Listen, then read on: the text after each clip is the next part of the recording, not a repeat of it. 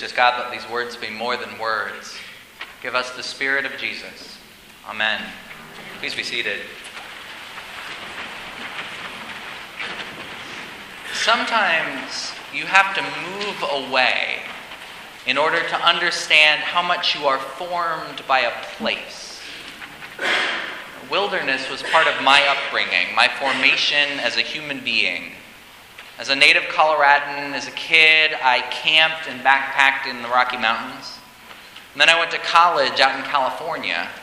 I swam in the Pacific and spent some time falling off a surfboard or two. I even climbed a bit in the desert at Joshua Tree. Then, after all my years out west, I moved to Washington, D.C. for seminary, and I stayed there to serve my first church. I have to tell you that these days I'm really grateful to live back on this side of the gateway to the west. When I lived on the East Coast, I traveled a fair bit through Virginia, Maryland, New York, Pennsylvania, the Carolinas. It's a beautiful country out there. But I couldn't escape the impression that people lived too close together. Out east, you can scarcely find an unsettled valley. And as I grew to know the East Coast, I realized I would never be totally at home. I would always feel a bit crowded. And maybe you're like me. And when you heard Lord Grantham on Downton Abbey say to Mary, his oldest daughter, who's just failed again to secure a marriage, go out to America. Bring back a cowboy from the Middle West who will shake us all up. Maybe you also thought, I resemble that remark. Maybe. One of the gifts we have out here, out in the West, is wilderness. We're still a little wild out here. And today's gospel begins Jesus was led up by the Spirit into the wilderness. Notice the prepositions up and into. The Spirit of God isn't leaving Jesus down and out, words you might expect of someone walking away from polite society. No. The Spirit is leading Jesus up and in, into the wild. Those words express reason, purpose. Sometimes you have to leave behind the busyness of life, the hurry, the crowds. Sometimes you have to go somewhere quiet. The literal translation of Matthew's word is a lonely place. It's in the wilderness that we're free from the human constructions of reality. Out of the cities and societies that we create and manipulate, we find reality a bit more raw, untouched by human hands. I remember as a teenager when I'd come back from backpacking trips to return to the real world and wonder which world was more real. We're invited out from under the, under the fluorescent lights of the shopping malls, out to bathe in the darkness of a star, star, starlit sky. I spent a number of summers working sleepaway camps in Colorado. And one particular summer, I was assigned to the ropes course staff. Each day, we were assigned a group of teenagers, and in the morning, we set off for the low ropes course, a series of games and challenges designed to build the team. In the afternoon, we got to outfit the kids with helmets and harnesses and take them up on the high ropes. They climbed walls and they walked on tight ropes, and they eventually leapt from a platform 60 feet in the air and almost unfailingly screamed as they sailed down a zip line through a mountain valley. It was a great job. In the transition time over lunch between the low ropes and the high ropes, we had the group sit down on the pine needle covered forest floor around a giant wooden circle. And painted on the circle were three more concentric circles. The outer ring was deep green, and it was labeled Safe Zone. The innermost ring was bright red and labeled Danger Zone. And between the two, in a yellowish orange, there was an area called the Challenge Zone. We explained to the teens that the hope of the whole ropes experience was to help them hang out in the challenge zone. We didn't want you to feel like you were in danger, but we also didn't want you to be totally comfortable.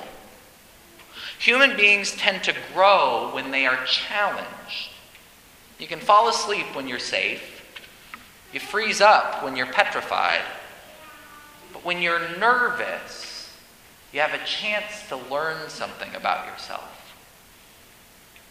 For someone living at the time of Jesus, the wilderness was a challenging place.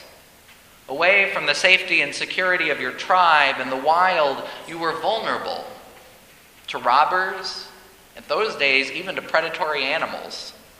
And Galilee and Judea are surrounded by desert. Water isn't always easy to find. What Jesus was doing could be dangerous.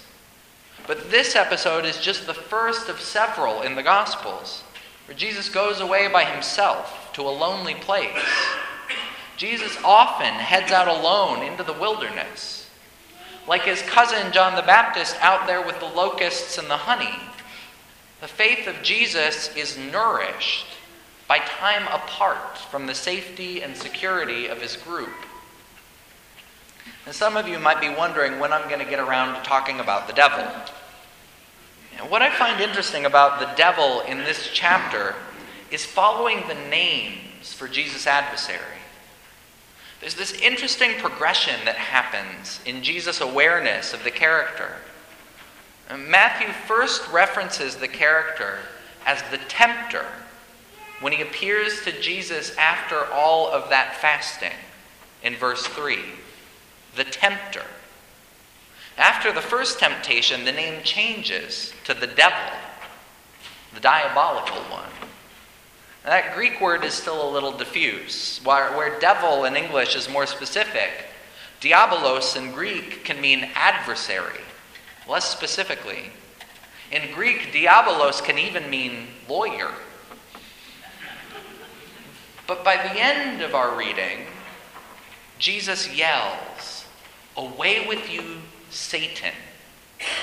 Jesus calls out Old Scratch by name. Out there in the wilderness, famished, I wonder if it took Jesus a little while to be able to discern with whom he was contending. But when Jesus knows the name, he can say, Away with you. When you know the name of your demons, are you able to banish them? The whole episode is perplexing. Why would the Spirit of God lead Jesus out to face Satan? I know, and I bet you know, the dogmatic answers to that question. It was so he could be tempted in every way as we are, yet not sin. Well, congratulations, we passed catechism class. But I'm not sure passing catechism will help us follow in the way of Jesus on this one. Jesus, just two chapters from this story, tells his followers when they pray to include the line, Lead us not into temptation. Even as an adult Christian, I stumble on that line. I've never liked the idea that God would lead us into temptation, that we have to pray to ask God not to do so. And this morning, I find myself wondering whether Jesus had this particular experience in mind when he gave the disciples that line of prayer. Did Jesus' time in the desert in chapter 4 influence his prayer in chapter 6? Was Jesus shaken by what he saw out there in himself? Really, as some of you know too well, we often don't get to choose to find ourselves in that lonely place. We don't get to choose our challenges.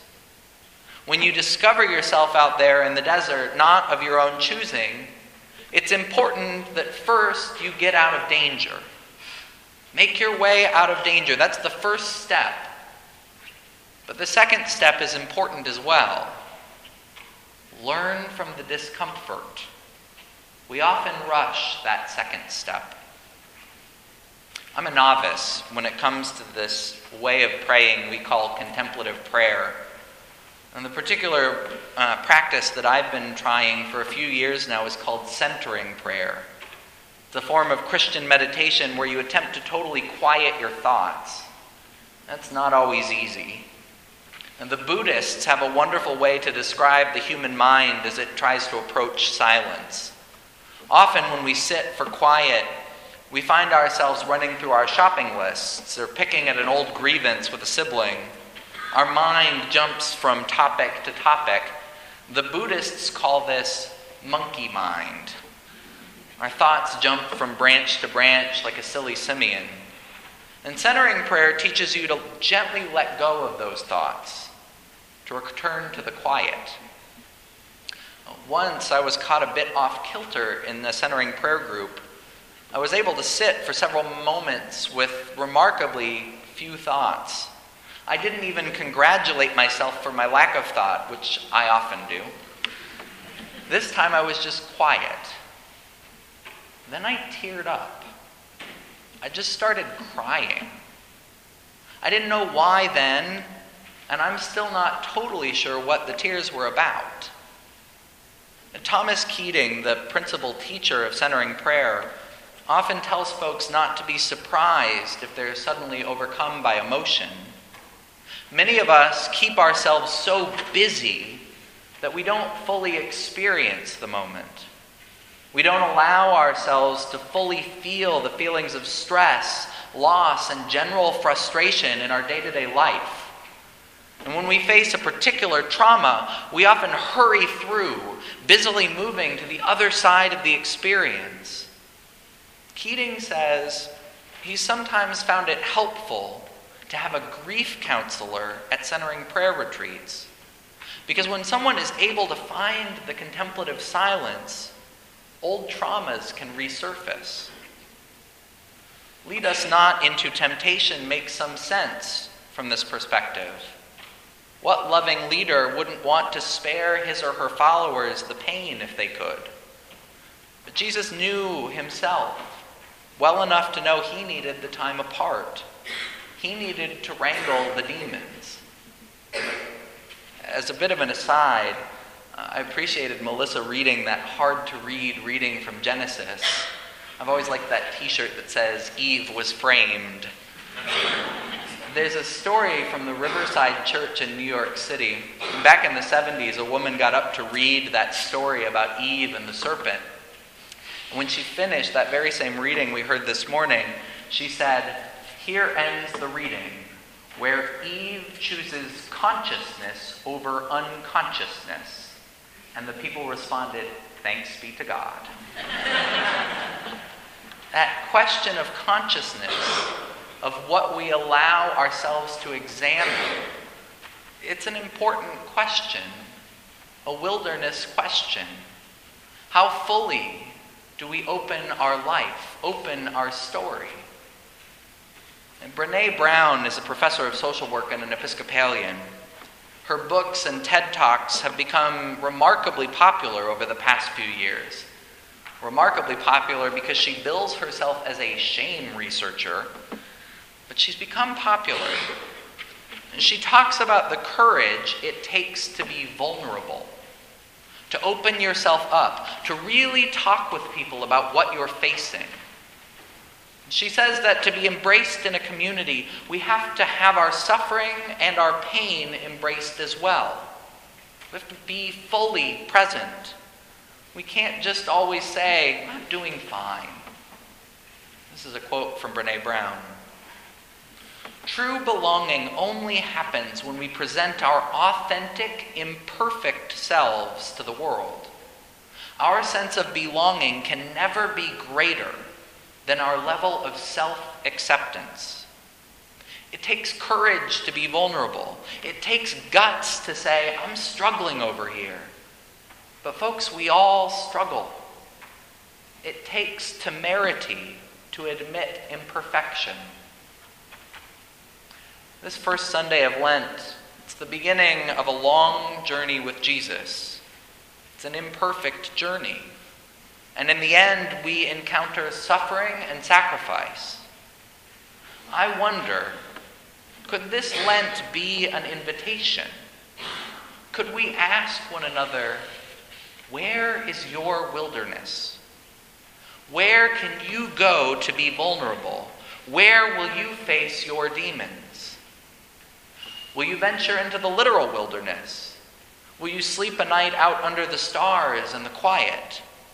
Or perhaps will your wilderness be more metaphorical? Will you spend some time in silence? We'll have opportunities for contemplative prayer here at the church on Mondays. We're going to start church with some silence each week. You're allowed to get to church early. Really, you are. you all did remarkably well with that silence at the beginning. Wherever you find wilderness, will you take time to be vulnerable, to name your demons, to step into the more challenging aspects of your life? If you decide to undertake a wild journey this Lent, I wish you every blessing. Don't hesitate to ask for help. Know that Jesus has gone this way before you. Know that God will never leave you. In my own life, I have found God more easily in the wilderness, in the lonely places, than in the busyness of life. Wilderness has value. Journey safely just not too safely. Amen.